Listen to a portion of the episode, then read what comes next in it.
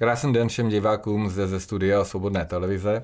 Dnes již u 69. dílu pořadu Rozumu do hrsti opět s paní magistrou Denisou Rohanovou. Dobrý den. Dobrý den. Dneska se budeme věnovat exekucím, odlužnění, na to jste specialistka, protože vy jste, já jsem si to tady poznamenal, už nevím, vy jste prezidentkou Spolku České asociace povinných, která pomáhá lidem v exekucích a dluzích. Tak Přesně jenom tak. stručně k tomu. A pak uh, stručně k tomu Česká asociace povinných je asociace, která funguje sedm let. Uh, sedm let se stará o to, aby měla exekutorská komora nějakou protiváhu, aby tady byl i hlas, který se zastane těch lidí, kteří se do těch dluhů dostali. Spousta z nich se do nich nedostala vlastní vinou. Mně vždycky vstávají vlasy hrůzou, když slyším někde lidi, kteří nemají tu znalost té problematiky a říkají, eh, to je banda s odpuštěním hlupáků, a to jsem to řekla velmi slušně. A kteří? Ty, co uh, dluží, nebo ty exekutoři? Ti právě říkají, že ti, co dluží, jsou banda hlupáků, hmm. kteří si půjčují na dárky, hmm. nesmysly a drahé dovolené. Ale takhle to skutečně není. Hmm. Ta, neříkám, že mezi těmi lidmi takový lidé nejsou. Jsou. Jsou tam bohužel i lidé, kteří si půjčí, vědí, že to nebudou splácet a že to skončí v těch exekucích. Není to tak, že 100% lidí v dluzích v exekucích jsou lidé, kteří prostě se do toho nedostali vlastní vinou.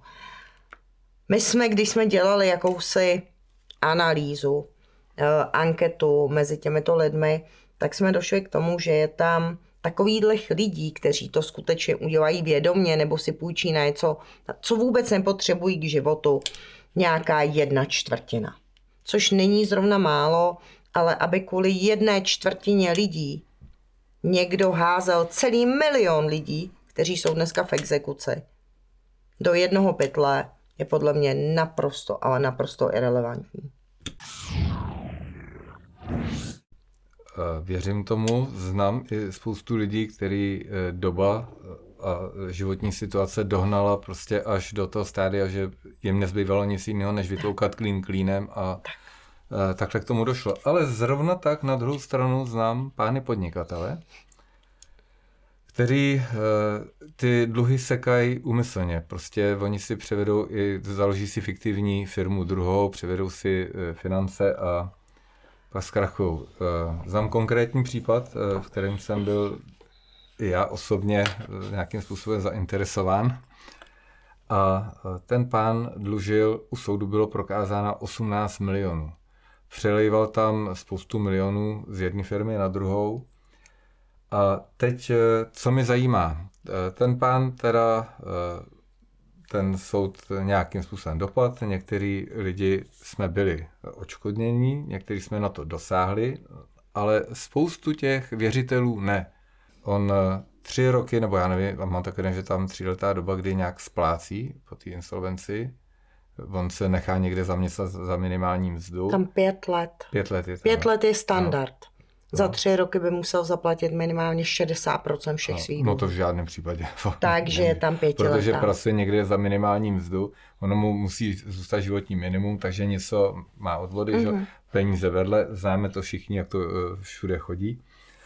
A ono se teďka na něj bude koukat po těch pěti letech jako na nedlužníka. Pozor, po pěti letech mu bude ukončeno Aha. insolvenční řízení, pokud splní podmínky, za které vstupoval do insolvence, což nevím, jak je dlouho, ale bývalo tam 30% hmm. a hranice se pak snižovala změnou zákona eh, na nějaké minimum asi 2200-2300 korun měsíčně. Eh, nicméně pokud on nesplní ty podmínky, tak po těch pěti letech ho ten soud vůbec nemusí odlužit. Hmm. A to se týká podle starého zákona i podle nového zákona.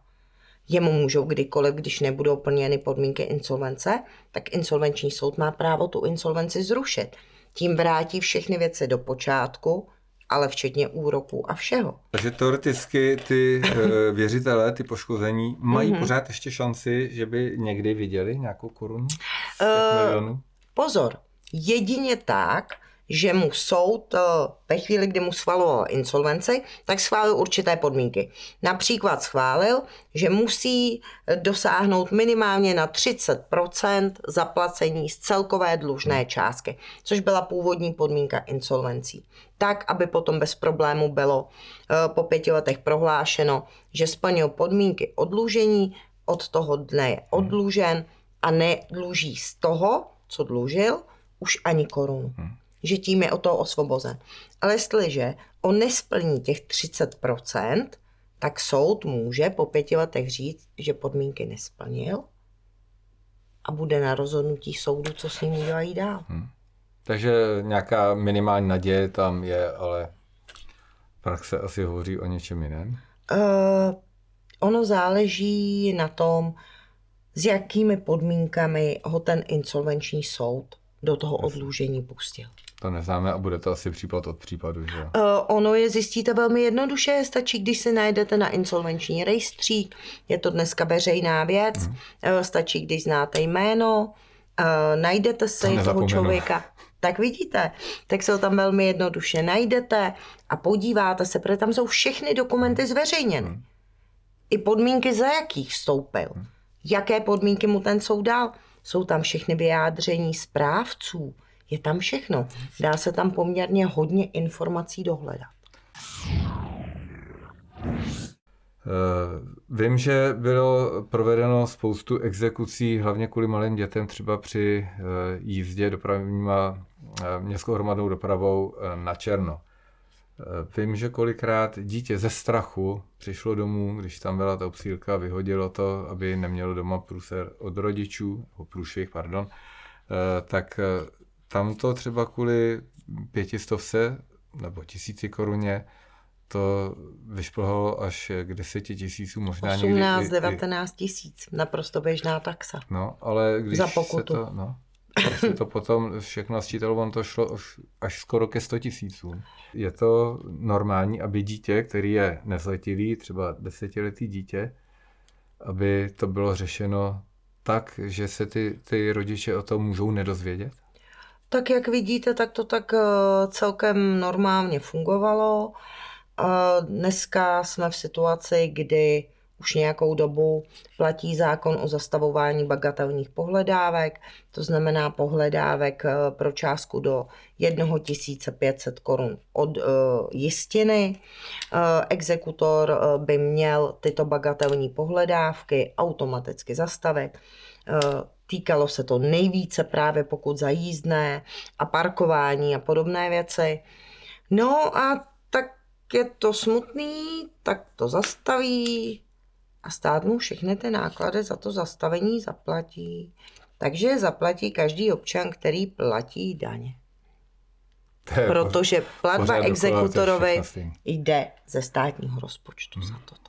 Slyšel jsem taky případ, že za nějaký nekalý praktiky exekutora padla pokuta až ve výši 2 milionů korun. To asi není běžná pokuta. To není vůbec běžná pokuta. Když se podíváte na vše možná rozhodnutí, já si vzpomínám bývalá předsedkyně exekutorské komory nebo prezidentka exekutorské komory, tenkrát byla velikánská kauza eh, realitní kancelář, jejího, její muž, prodeje bytů, zdraže a podobně.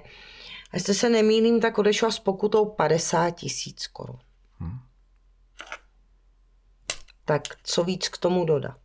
Takže ve dvou milionech tam asi teda muselo jít o trošku víc. Tam už to muselo být opravdu veselé. Eh, byli tady takzvaní šmejdi, to byli takový ty prodejci dek, mm. hrnců a, a mm-hmm. podobně. Ale dneska už se to posunulo někam jinam, dneska jsou ty internetové obchody. Když si něco objednáte, ono vám přijde úplně něco jiného z nějaký neznámý adresy, eh, slyším na to odezvy, tak si máš prolustrovat tu firmu. Ježiši Maria, to, co, co všechno by ten člověk měl dělat? Proč teda tady nefunguje nějaká prevence? Proč už nejsou takové opatření, aby ty firmy si tady to, touto cestou se jim to nepovedlo? Uh, jak chcete v dnešní době omezit internet? Vemte si, bavíme se uh, o tom, že není prevence. Kolikrát jsme slyšeli z médií, Neposílejte peníze cizím lidem. Prosím, jsou tady případy, jakýsi americký doktor, námořní, kosmonaut, co já vím co. Pošlete jim peníze, protože říkají, jak za vámi přiletí. Ze všech médií. A je to pořád stejné.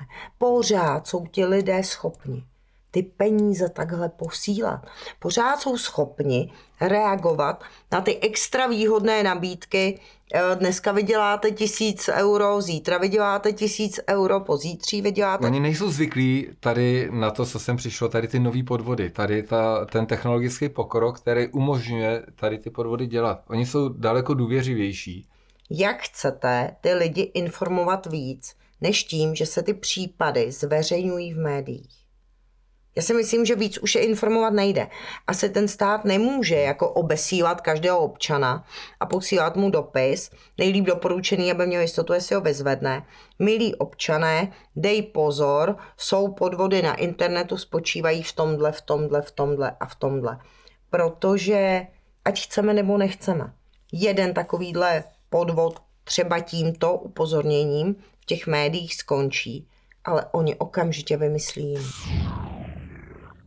co to je milostné léto? Milostivé léto. Nevím, co vy máte s milostným létem teda. Dobře, ne, ano, správně. Uh, ale milostivé léto. léto. Milostivé léto je věc, která nás čeká teď. Je to už třetí milostivé léto. A je to vlastně časově omezený úsek, kdy dlužník po dobu tohoto časového úseku může určitým vybraným institucím zaplatit svůj dluh, aniž by platil příslušenství. Uh-huh. Zaplatí pouze jistinu a ča- určitou část odměny exekutora, která je snížená oproti normálním odměnám. Uh, Asi by stálo za to divákům říct, co je to příslušenství. Uh, úroky, poplatky, pokuty. Zůstane vám jenom ten dluh jako takový. Nicméně jsme v situaci, kdy milostivá léta nám trošičku vždycky něco nabourá, pokud to není to, že ho udělají na dva měsíce, teď je myslím na pět nebo na šest, na čtyři, nechce lhát, uh, tak eh, je to situace, v které jsou vyhlašovány. A to je třeba příklad loňského roku, kdy milostivé léto uh, probíhalo říjen listopad v době, kdy se nejvíce zdražovaly eh, energie, lidé nevěděli, kam dřív skočit, co dřív zaplatit, jestli budou svítit, nebudou, kam se ty ceny vyšplhají. A podmínkou toho milostivého léta, každého milostivého léta, tak jak je vyhlášeno, vždycky je, že musíte za tu dobu danou kalendářní zaplatit celou jistinu, celý ten dluh jako takový. Eh, proto se podle mě milostivé léto velmi míjí svým účinkem, protože ti lidé jsou v takových situacích, že si nemohou dovolit Jasně. zaplatit tu jistinu. První milostivé léto nám dokonce skočilo na prosin, listopad, prosinec, leden. Hmm. Jsem si tak říkala, tak už vidím někoho, kdo má těch posledních pár korun, protože má exekuce, a místo, aby šel a koupil aspoň nějaký dárek. Pánenku pro... Přesně tak. Tak půjde a bude přemýšlet o tom, že kdybych teď měl 20 tisíc korun, tak je můžu dát na zdravotní hmm. pojištění, protože mi odpadnou úroky. Hmm. I kdyby těch 20 tisíc korun měl, tak v tu chvíli bude spíš přemýšlet na těmi Vánoce. Na to, jak potěšit ty své blízké. Eh, podle mě je tam špatné načasování. Eh, další věc, kterou já mám proti milostivému létu a říkám to úplně otevřeně, je teď jsem byla velmi překvapena, že ho páni zákonodárci rozšířili i na Českou zprávu sociálního zabezpečení, což považuji za obrovský krok. Eh, nevím, jestli ho rozšířili teda o finanční úřady a dluhy tam, eh, že by vlastně těm lidem zbývaly pouze bez těch úroků, jenom ta jistina. Ale Podívám-li se na milostivé léto, které v minulém roce využilo 3% všech lidí, kteří mohli. To je opravdu málo. Tak se obávám, že toto milostivé léto, které nám začíná teď, bude úplně ve stejných číslech. Hmm. ne horších. Mm-hmm. Letos má dojít eh, k odstropování cen energií, nebo hlavně elektrické energie. To bude mít dopad nejenom na tu elektrickou energii jako takovou, ale všechno s tím společně. To bude na palivo, to bude na rohlíky v krámu, na, na všechno, protože od té elektriky se to všechno odvíjí. Když tomu dojde už dneska, zrovna včera asi byl zase případ, kdy nevím, co bylo důvodem, ale myslím si, že to bude, budou asi určitě i finance.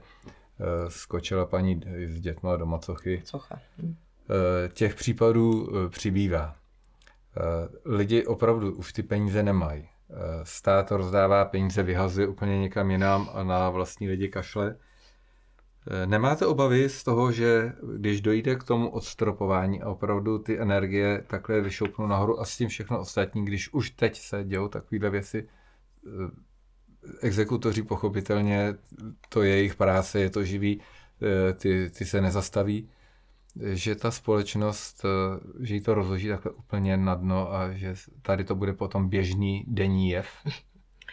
Víte, problém spočívá v tom, že Jestliže máme dneska, exekutorská komora tvrdí něco přes 650 nebo 638 tisíc lidí v exekuci, ale v tom nejsou lidé, kteří dluží finančnímu úřadu, celní správě, České správě sociálního zabezpečení. Ti v tom nejsou. Hmm. Tak uh, si dovolím říct, že máme milion lidí v exekuci a i kdyby Každý ten člověk žil jenom s jedním dalším. Neměl děti, neměl nikoho dalšího, jako rodinu, koho by se to mohlo dotknout. Tak jedna pětina našich hmm. občanů, což není málo. No, to je strašné číslo. Žije v něčem, co si nikdo neumí představit, když si tím neprošel. Hmm. Nikdo. Začali chodit do platky uh, elektřiny, teď vlastně. A já se obávám, že už tohle, už tyhle ty doplatky nás můžou posunout k mnohem vyšším číslům, než jsme dneska. Hmm. Vezmeme-li si, že někdy v posledním čtvrtletí loňského roku jsme měli 40% domácností, které měly vyrovnaný rozpočet. Tak každé další zdražení potravin, pohoných hmot, energií, čehokoliv, je žene do toho, že z vyrovnaného rozpočtu je rozpočet mínusový. A žene je do situace, kdy jim hrozí, že se bohužel přiřadí k té skupině těch lidí, kteří tu exekuci mají. Já to prostě nepochopím. Co všechno se musí stát ještě, co všechno ta uh, fialová vláda musí českým občanům provést, aby ty lidi se probudili a... Uh... A co? A co? Neudělají vůbec nic. Nemůžou. Nemají zákonnou možnost jinou než další parlamentní volby, jak Ale se to, zbavit to... fialové vlády. Ale oni půjdou a zase jim to hodí. To vidíte teďka. Eh, já vezu nějaký lidi, bavíme se v autobuse, v restauraci, kde, kdekoliv se bavíme a všichni nadávají, jako si vol, no je, ale já jim věřím, pan se to změní. Pak musí ti lidé prozřít a na konci volebního období uh, si sami v sobě srovnat ten účet a říct si, slíbili jste mi tohle, tohle, tohle a nakonec si z toho tohle, tohle a tohle. Já tě přece promiň, nemůžu jít volet musím hledat, což je problém, protože jsme ve věku slibů, eh, někoho, kdo opravdu to, co říká, tak existuje velká pravděpodobnost, že ve finále splní. Bude to jenom o lidech, bude to jenom o voličích, bude to jenom o tom, co si ti lidé budou sami přát za budoucnost. Co si zvolí, to budou mít. Děkuji moc krát za váš čas a budeme se těšit určitě znovu při nějakém dalším dílu našeho pořadu Rozum do hrsti. Zloučím se i s váma, s divákama. Mějte se krásně i vám nashledanou. Nashledanou. Krásný zbytek dne.